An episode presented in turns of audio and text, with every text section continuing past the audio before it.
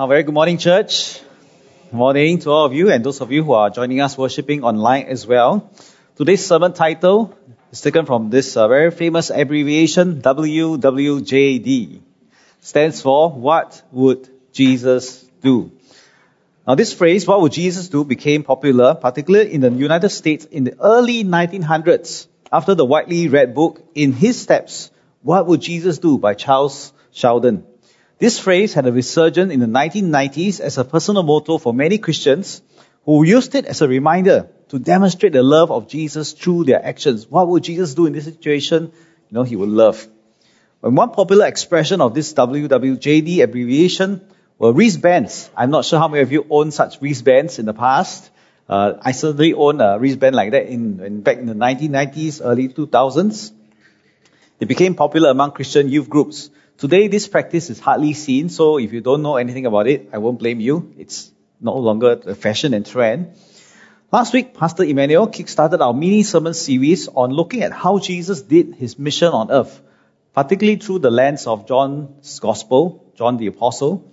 He taught us that Jesus was energized by doing the will of God, his Father, and that an unlikely person, which is basically you and I, can be used by God at unlikely times and unlikely places to reach unlikely people.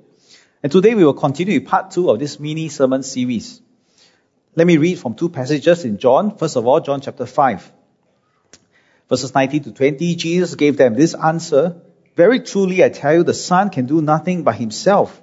He can do only what he sees his Father doing, because whatever the Father does, the Son also does. For the Father loves the Son and shows him all he does. Yes, and he will show him even greater works than this, so that you will be amazed. And in John chapter 14, verses 28 to 31, Jesus says again here, You heard me say, I'm going away and I'm coming back to you. If you loved me, you will be glad I'm going to the Father, for the Father is greater than I. I have told you now before it happens, so that when it does happen, you will believe. I will not say much more to you, for the prince of this world is coming. He has no hold over me, but he comes so that the world may learn that I love the Father and do exactly what my Father has commanded me. This is the word of God. Come, let us pray together. Jesus, indeed, we speak your mighty name. It is in your name that we are safe. It is in your name that we hear the word of God as well. And today, especially, Holy Spirit, come and speak to us live, as even as we learn how Jesus did his mission on earth. Give us that power to follow his example every day. In Jesus' name we pray. Amen.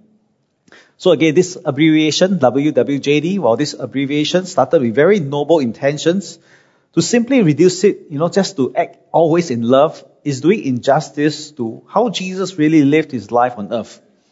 Now, if we want to grow to be more aligned with Jesus, our Master, don't forget our church team for this year is still mission with the Master.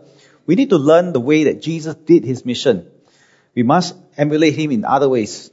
And so before we think about what would Jesus do, we need to learn what did Jesus do? What did Jesus really do? How did he live his life on earth? And from there we can glean uh, wonderful lessons so that we can follow with him on his mission today. First of all, Jesus sees and shamas, hears God the Father. The Hebrew word for hearing is to shema. Now in John's gospel, to believe in God is to see correctly. And so if you have seen correctly, you will believe in God. It's not so much seeing first, then believing, but rather as you, because you believe, you now see. And that's why Jesus tells Thomas after his resurrection, because you have seen me, you have believed, but blessed are those who have not seen and yet have believed. The world says the opposite. You see, then you believe. But in John's gospel, for Christians, you believe first. And because you believe, you will see clearly. In the Old Testament, however, the emphasis is not so much on seeing as much as hearing. For to hear is to obey. And the Hebrew Bible has one overarching command which can be found in Deuteronomy chapter 6, a rather familiar passage. Let me just read from verses 1 to 5. These are the words of Moses. He says, These are the commands, decrees, and laws the Lord your God directed me to teach you to observe in the land that you are crossing the Jordan to possess, so that you and your children and their children after them may fear the Lord your God as long as you live by keeping all his decrees and commands that I give you, so that you may enjoy long life. Verse 3 Hear, Hear, Shema, Israel, and be careful to obey so that it may go well with you, that you may increase greatly in the land flowing with milk and honey, just as the Lord, the God of your ancestors, promised you. And then verse 4 again, Hear, O Israel, Shema Israel. The Lord our God, the Lord is one. Love the Lord your God with all your heart, your soul, and your strength. We all know verse 5 here to be the greatest commandment, right? To love God with all our heart, mind, soul, and strength. But it begins with verse 4. Hear, hear, Shema Israel. Listen to the voice of God. Think of the many times parents or, you know, par- uh, teachers try to instruct children. Did you hear me? Are you listening? And then I realized actually it's not just the parents telling the children. Nowadays the children also can tell the parents the same thing. Are you listening? And spouses too, right? But basically we use this phrase all the time, whether it's at work, at home, and even in church. Are you truly listening? Now we're not asking the question whether you literally heard those words whether the notes, you know, or the words fell onto the eardrum. What we're asking for when we say, are you listening, is whether they are acknowledging our concerns and more importantly, translating our, you know, our instructions into action. We want understanding, not understanding, but if you have true understanding, you will lead to the right action, also called obedience. So that's what the Old Testament really commands. You hear God means to really obey what He says. Therefore, as believing is to seeing, so obeying is to hearing. If you believe, you will see. If you truly hear the word of God, you will obey. And that's what Jesus did as well. John 5 again, let me read to us. Jesus gave them this answer. Very truly, I tell you, the Son can do nothing by himself. He can do only what he sees his Father doing. So he makes it a point to always see first and then live it out. Because whatever the Father does, the Son also does. And so again, if we want to be on mission with the Master, we must first of all adopt this posture. What did Jesus do? His first posture is to see, to hear what God the Father is saying, whatever God is revealing to him. I was teaching earlier this week on the Father Heart of God at another Methodist church. And there I learned uh, in the course of their training and program that some people had gone for this spiritual activity called treasure hunting. Treasure hunt. In this very fun activity, the treasure they were supposed to find were not objects, but people. Why? Because all people, everyone is a treasure to God. But God in His sovereignty decides to reveal to, uh, among all the treasures on this earth or that place, who really needed an encounter with Him on that particular day. So all of us have ups and downs in our lives, right? We don't always need a tangible encounter or encouragement from God, but God knows who needs it for that day. But everyone is treasured by God. And so before they went out to the streets, what this activity does is that the team will be asked to pray and ask God to reveal the treasure, the person that God wants to find that particular day, and then to deliver God's message to that person. And so the team did that. They felt that God wanted to say a very simple message. God loves you and He will provide a job for you. God loves you, He'll provide a job for you, so they just wrote it down on the card. Then they also prayed and they saw this image of a man wearing red top. And so they went out to find the treasure without knowing where this person will be located. Thankfully, not too far away at a nearby coffee shop, they spotted a man wearing red. And so they approached the man and then they asked uh, him and introduced themselves politely, so and so forth. Of course, they were smarter, lah, more gentle. They didn't straight away and ask, are you looking for a job? That's too direct. But instead, they struck up a conversation. Along the way, they gently asked, you know, are there any prayer needs that we can, you know, support you or pray for you? And the man said, Yes, please pray that I find a job. Wow. You know, God already prepared the team that they were going to minister to a man who was looking for a job. Of course, in the end, they prayed for the man to find a job, but clearly God already had a sovereign eye on this person, the treasure for that day, to really reveal his love, personal concern for this person. And our joy, our privilege is to partner with God and see that, wow, God is so real, God is so good. We can be incarnational channels of His blessing and love. God is invisible, but God has made Himself visible through us. So today we also observe Witness and Evangelism Sunday. God calls all of us to be witnesses for Him. For many of us, witnessing is scary. Witnessing is scary and I think we need to acknowledge that. But maybe that sense of fear is not necessarily a bad thing. As Pastor Emmanuel also shared with us last week, that fear, that fear of inadequacy, can teach us to be dependent on God. It teaches us to be dependent on God, to recognize that we cannot, but God can. So the key word here is dependency. Dependency.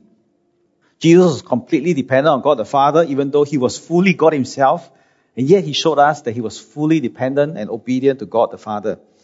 And if Jesus says, as the Son of God, he can do nothing by himself, I think all of us can say truly, I cannot do witnessing by myself. I cannot do this by myself. All the more we need to recognize our weaknesses and inadequacies. And again, as Pastor Emmanuel reminded us last week, if you are feeling inadequate, you are in the right place. Okay? That is always be our place. Starting place is we feel inadequate. And from God's point of view, it's always better to have someone who admits, I cannot rather than someone who is full of themselves and think to themselves, I can. God would rather use a weak person than a strong person. I preach this in the book of First Corinthians. You can read it for yourself. So the world basically drums into us this message all the time. Show us that you can. KPI, key performance index, right? Show us that you can. Believe that you can. But God says, no, that you cannot. You can't. But God can. So the Bible preaches a completely different message from the world. The world tells us to show that we can, but God says, no, that you cannot. And that's fine because God's power is made perfect in our weaknesses. Now, for those of us who are a bit more mature, here's the deeper revelation. If God does show you something, reveal certain things to you, know that it's also God's empowerment for you. The very fact that we receive a revelation gives us the empowerment to live it out. That's the mystery of God. When God reveals things to us, He actually empowers us to do something about it. And then He invites us to join in for the joy of ministry. A lot more to say here, but I just want to recommend a quick recommendation here. Uh, Experiencing God by Henry Blackaby, a classic book that you can study for yourself. There's both the book that you can read as well as the workbook that you can do for your own personal spiritual exercises. But basically, God is always at work, and then He invites us to join in His work, and as we join him in his work, which he already has started, we receive the joy of experiencing that God is real. So again, uh, recap lesson number one. Jesus sees and hears what God the Father is saying. That's rule number one. Second thing that Jesus did was that he soaked in the love of God the Father through prayer. He soaks a lot in the presence of God through prayer. We read all, we read all over the Gospels that Jesus would go up to mountaintops before the daybreak or often withdrew to lonely places to pray. Why did he do that? Because he wanted to spend time with God the Father. If you were discipled properly, you have learned the importance of doing your QT. What does QT stand for? Quiet time, right? But today I want to challenge us to redefine quiet time as quality time. Okay? I mean, there's a place for quiet, silent solitude is important. So we're not distracted from the voices of the world, uh, things around us. So that quiet is still there. But it's not just enough to be quiet, but to reframe our understanding that prayer is quality time with the Lord. Yes, prayer includes telling God our needs. Prayer also includes, as I've shared in point number one, to hear God. But prayer ultimately is being in a relationship, in a communion with God. So let us learn to reframe prayer differently, see it as a time of intimacy and an invitation to joy and to delight. So the key word here is delight. The first lesson, the key word is dependency. The key word here is delight. I want to show us our typical approach to prayer using some comics and to show us our typical approach to prayer really leaves us with many unanswered questions and, you know, makes us very frustrated. First of all, first comic, they all later agreed indeed it had been one powerful prayer. So what's the problem with this? We think that only a few selected people are anointed. Like the pastor can pray. Wow, only the visiting minister can pray. We think only certain people are capable of great prayers, and that's the problem.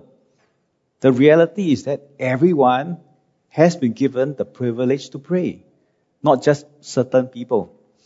Second comic. Prayer is good, hygiene even better. what is wrong with this? Is that while we say we believe in God, functionally we are atheists. We still take matters into our own hands. Prayer becomes plan B instead of plan A. So that's problematic. The next comic. The mother instructs the daughter, say the whole prayer. None of this, etc., etc., dot, dot, dot. Now, what's the problem with this way of approaching prayer? We think that prayer must be said in a certain way only. Yes, there's a place for scripted prayer, right? The prayers can really express deep uh, longings and it's good to think through what we should pray.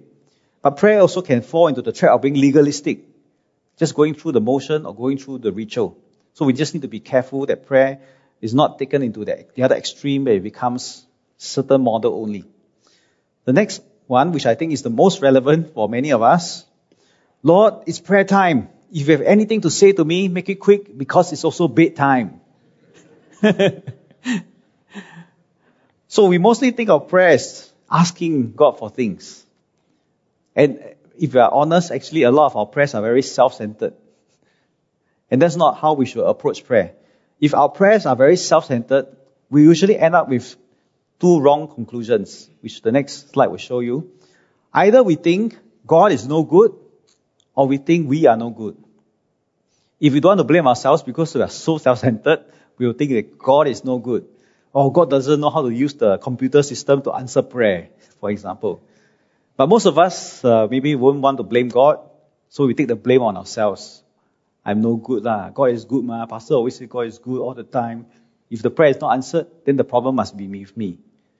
You see how problematic this is? To think of prayer means basically as just God answering us or not answering us is problematic. And so therefore I want to reframe for all of us that prayer is not about primarily getting things from God or listening to God about what He wants, although these are very legitimate dimensions. Prayer really is about relationship, quality time with God. So let's reframe prayer as, first of all, a gift. It is a gift. It's an invitation to receive the time to be with the Lord, to find rest for our souls. Psalm 23, right? We like to quote Psalm 23, the Lord is my shepherd. How many of us take time to be with our shepherd? right? It's really an invitation from God to be with Him, to find rest for our souls, to offload our burdens to Him. Prayer is also more than asking for what we want. It also involves asking God what He wants. In all these comics that I showed you earlier, none of them talk about asking God what He wants, which is what Jesus did. He set us the example, God, what do you want? What are you doing? Show me. And then we align ourselves to what God is already doing. And that's why Jesus taught in the Lord's Prayer, Thy kingdom come, Thy will be done. It is about what God is doing, and we join Him in His work. But ultimately, prayer is a relationship, growing in deeper communion with God, our Creator, learning to speak to Him, share with Him our concerns, but also listening to Him. And the closer we draw to God, nearer to God, the more we will discover the importance of listening in our relationship with God. So prayer is a lot more than asking God for things. Prayer really is a relationship with God, spending quality time with Him. Our goal in prayer is not to be more powerful, uh, become like the pastor or like the speaker. No. But it is really about imitation of Christ, learning to become more like Him, and intimacy with Christ, drawing near to Him, just spending time with Him. Mother Teresa was once interviewed about her prayer life. The journalist asked, So, Mother Teresa, what do you say when you pray? And her reply was, Nothing.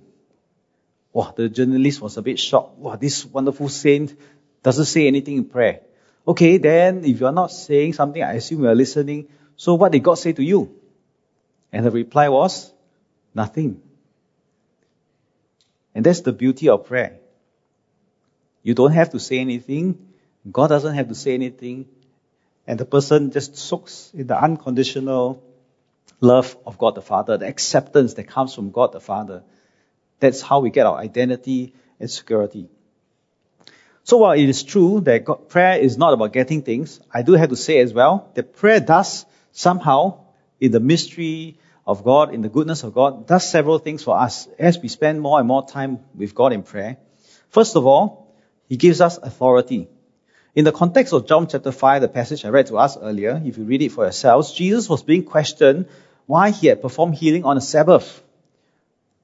And so he was questioned, where did you get this authority? How come you can heal on this Sabbath day?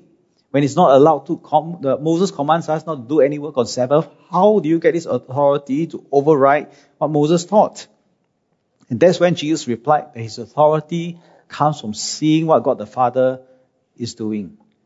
Authority comes from seeing what God is doing. It has nothing to do with your title or position, but whatever God sees, He shows us, that gives us the authority to do it, the empowerment to do it. Secondly, prayer also gives us identity. Children, to a large extent, derive their identities from their parents. Of course, the younger the child, the more they will derive their identity from their parents, but as they mature, as they grow up, think of all the teenagers, they want to start forming their own self-identity. But initially, all children derive their identity from their parents. And what does God's word tell us? To remain childlike. When we remain childlike, actually we're supposed to derive all our identity from God our Father. That we are unconditionally loved. So that's idea. Destiny. That's the third thing that prayer does for us. As we soak in God's presence through prayer, God, because of His goodness and His purposes for us, He will begin to reveal to us our destiny. What He calls each of us to do. Not just for our lives, but also on a daily, weekly basis. And that again also reinforces our sense of identity. Why did God place you and I on this earth?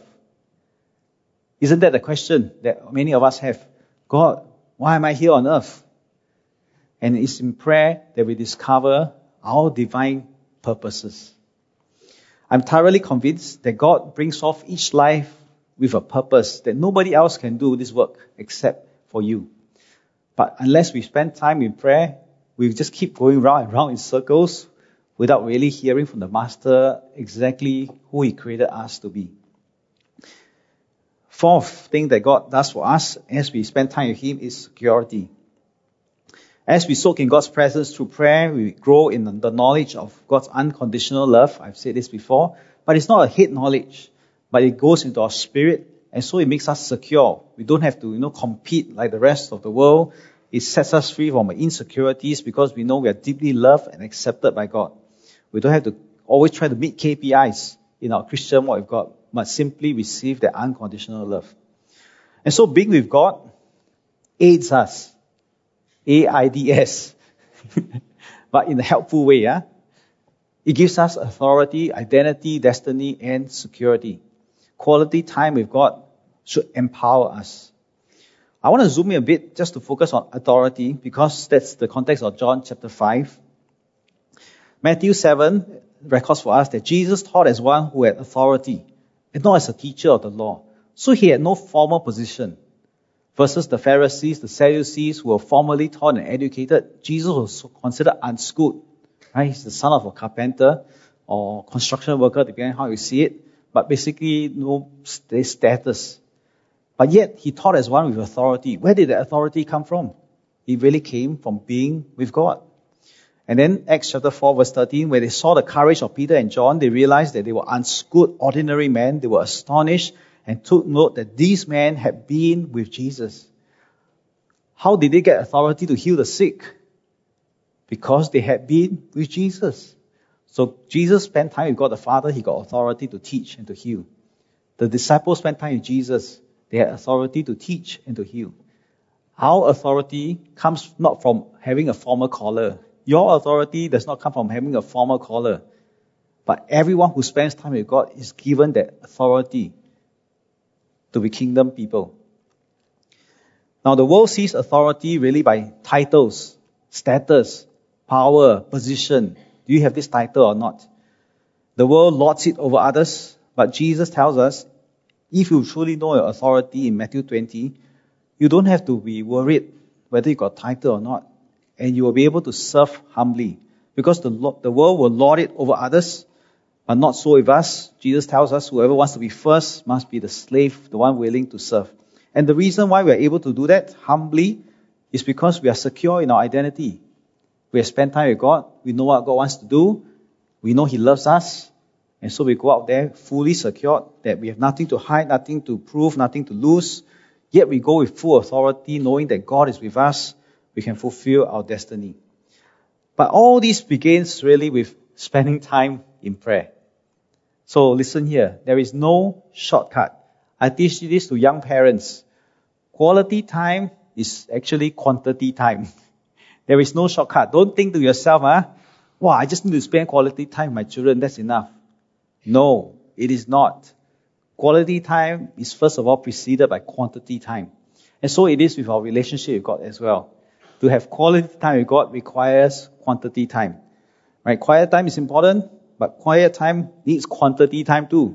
If you're just going to be there quiet for 30 seconds, it's not really very helpful. If you can spend 30 minutes of quiet quality time, quantity time, that's when we begin to become like Jesus. Okay, okay, Pastor Anthony, I hear you, but very cheap, eh? How to apply uh, these points? How do I apply these points? So my recommendation, following the wisdom of church history, is to make the book of Psalms your primary devotion and prayer book. Of course, I can, I hope that everyone can read the Bible from cover to cover. That's why in our journal, right, every year I give you all a Bible reading plan. I hope you can read the Bible from cover to cover as often as you can. That is very good. But if you cannot, please, at the very least, read and pray the book of Psalms regularly. In the olden days, or maybe now they still do it, sometimes people just give the New Testament because the Old and New together, wow, very difficult, very thick. You give to a new Christian, they don't understand how to read everything, right? But the wisdom of the early fathers or the church uh, all this while is that somehow even in the New Testament, they like to add on the book of Psalms, right? Like Gideon's Bible. They have New Testament, but they add on the book of Psalms. And there's a reason why they add on the book of Psalms. Did you know that the most quoted Old Testament book in the New Testament is the book of Psalms. And no prizes for guessing as well. Which book did Jesus quote the most? Psalms. so this is really a fantastic book. You think the prophets are very prophetic. Actually, the psalmist is even more prophetic. So the Psalms are the fantastic starting place for all of us, as well as the sustaining place for all of us. Keep reading and praying the book of Psalms. Because in the Psalms, you will find every situation you know, that speaks to us, whether it's anger, lament, grief, comfort, thanksgiving, praise, request, vindication, everything that you need is found in this wonderful book. And so timely, now in the book of, in the month of August, it's Psalms as well. Okay, so if you follow along the Bible reading plan, it's important that we take time to read God's word and in particular, the book of Psalms. And you read it, you realize, eh, this one not relevant to me. Exactly, that's the point. Quality time with God means it's not about you. okay? You read, oh yeah, I'm not angry today. Why I read this psalm? It's exactly, it's not about you. It's about prayers that the people have prayed in the past and the Holy Spirit inspired these prayers. It's good for us to soak in these psalms for our own devotional time. Third, Jesus sets in his heart to always do exactly what the Father told him to do. The key word here I want to highlight to us is exactly. He followed Jesus followed God's instructions to the dot. Jesus gave them this answer again, chapter 5, verse 19. Very truly, I tell you, the Son can do nothing by himself. That's fully dependent on God. He can do only what he sees his Father doing. So he sees what his Father doing. He takes delight in the time with God. And then, because whatever the Father does, the Son also does. He's fully committed to do exactly what the Father shows him. By this, I do not mean that it's not uh, it's enough to just know God's will, but it's also important to do things God's way. Let me say that again. God's will must be done in God's way. It's entirely possible to do God's will, but not in God's way. And I learned this lesson many years ago on a mission trip. And the story is this. I was on a mission trip with young people to Cambodia. We stayed in a village where the, people, the children often ran around uh, semi-naked or fully naked. They were on barefoot, all these pebbles on the ground, and so their feet all under the soles were all hardened.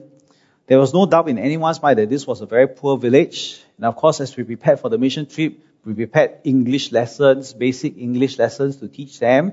We pick up some of Khmer language so that we can communicate a little bit. We washed the children. We particularly got rid of lice in their hair because they probably didn't shower properly in clean water for a long time. We also prepared certain clothes, you know, to be given away to them. We collected from Singapore, it over there. In our minds, very straightforward. What was God's will? Clothe the naked, feed the hungry, right? I mean, we know this. And so when the day for the distribution of uh, the clothes came, instead of being appreciative, the villagers started picking and choosing. Like you go to the sale, uh, sale at the shopping center. Wow, not nice. Throw. Wow, wrong size. Throw. E, wrong color. Don't want. So we got a shock of our lives. What? Instead of being appreciative, you are treating this like a marketplace. So what started out as neat piles of clothes, right? Nicely sorted out according to age and size, in the end became one big mess. After that, we thought we went for a debrief. We examined what went wrong. As we prayed, we realized we had done God's will, but not in God's way. God didn't instruct us to do it this way. We assumed we knew God's will, and we just went ahead and do it anyway. But God taught us an important lesson that day that God's will must be done in God's way. So we, we humbled ourselves, we repented, and we asked God, God, teach us. How would you want us to do this? Some of us felt led by the Holy Spirit. The next day we were to wash the villagers' feet. To wash the feet of the villagers. While it was very uncomfortable, we decided to obey God anyway. So the next day we invited the villagers to have a seat while we washed their feet. Their first response, their instinctive response was, no, no, no, no, no. How can you as a teacher wash our feet? Well, suddenly John 13 became alive. How can you as a teacher wash our feet? It's just unbelievable. But we insisted because that's what Jesus did.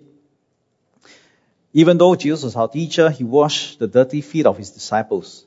After the feet washing, the villagers asked us, why did you do that? And that became such an open door for us to share the love, the uniqueness of Jesus Christ. You see, in every humanitarian aid, you can give clothes, right? You can teach English. You can do good. These are common to every humanitarian aid and mission, you know, exercise from the world. But what's the distinctiveness that we bring as Christians is the fragrance of Christ, the example of Jesus Christ in the way he did his ministry. And so it became a very powerful lesson, uh, encounter for all of us, how humble service swings the door wide open for witness and evangelism.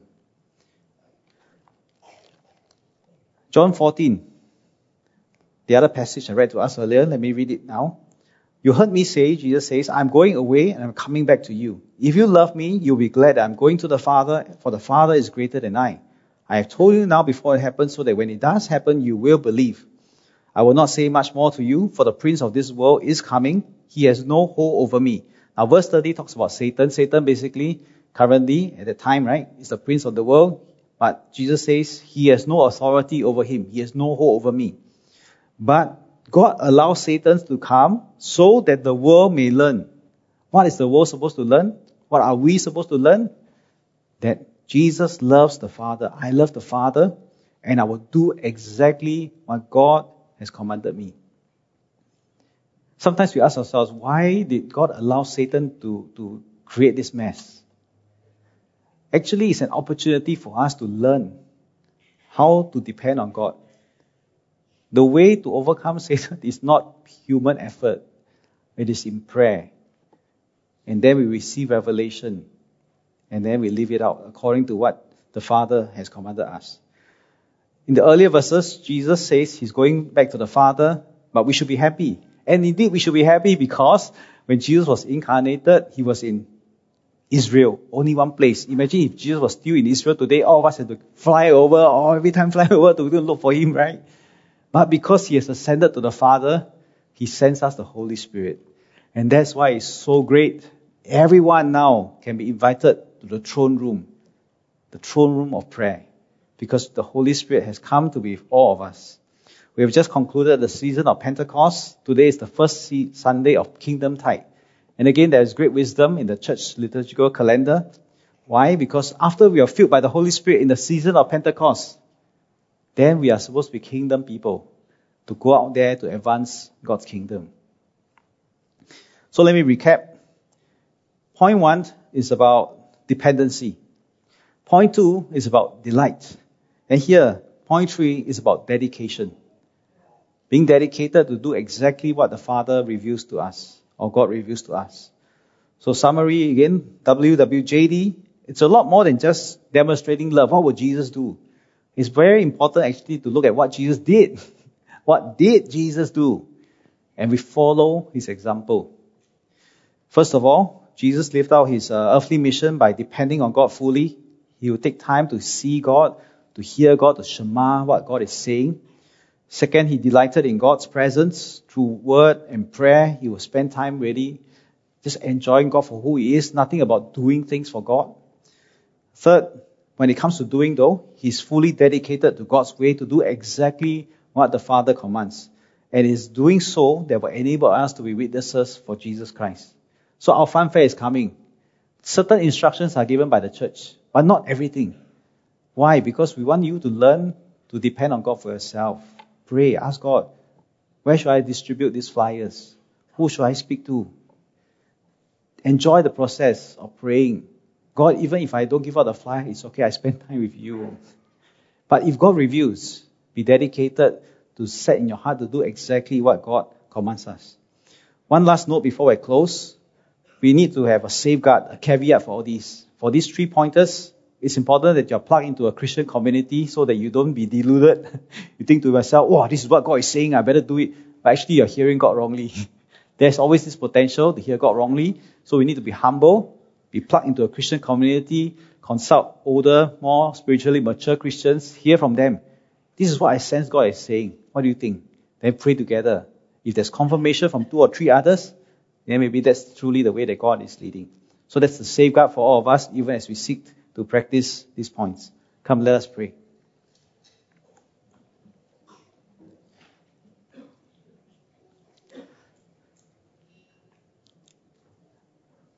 Lord, I, want to thank you that you have set for us such a wonderful example of the way you lived on earth. Father, I pray you help us by the power of your Holy Spirit that truly we will follow what Jesus did. Draw us close to you each and every day. Help us to see prayer not really as asking you for things, but participating in the work that you have already begun, that we may join you in it. And Holy Spirit, empower us to be fully obedient to whatever you reveal to us. So again, we pray, help us to be dependent on you, to delight in you, and be dedicated to serve you always according to your way. In Jesus' name we pray. Amen.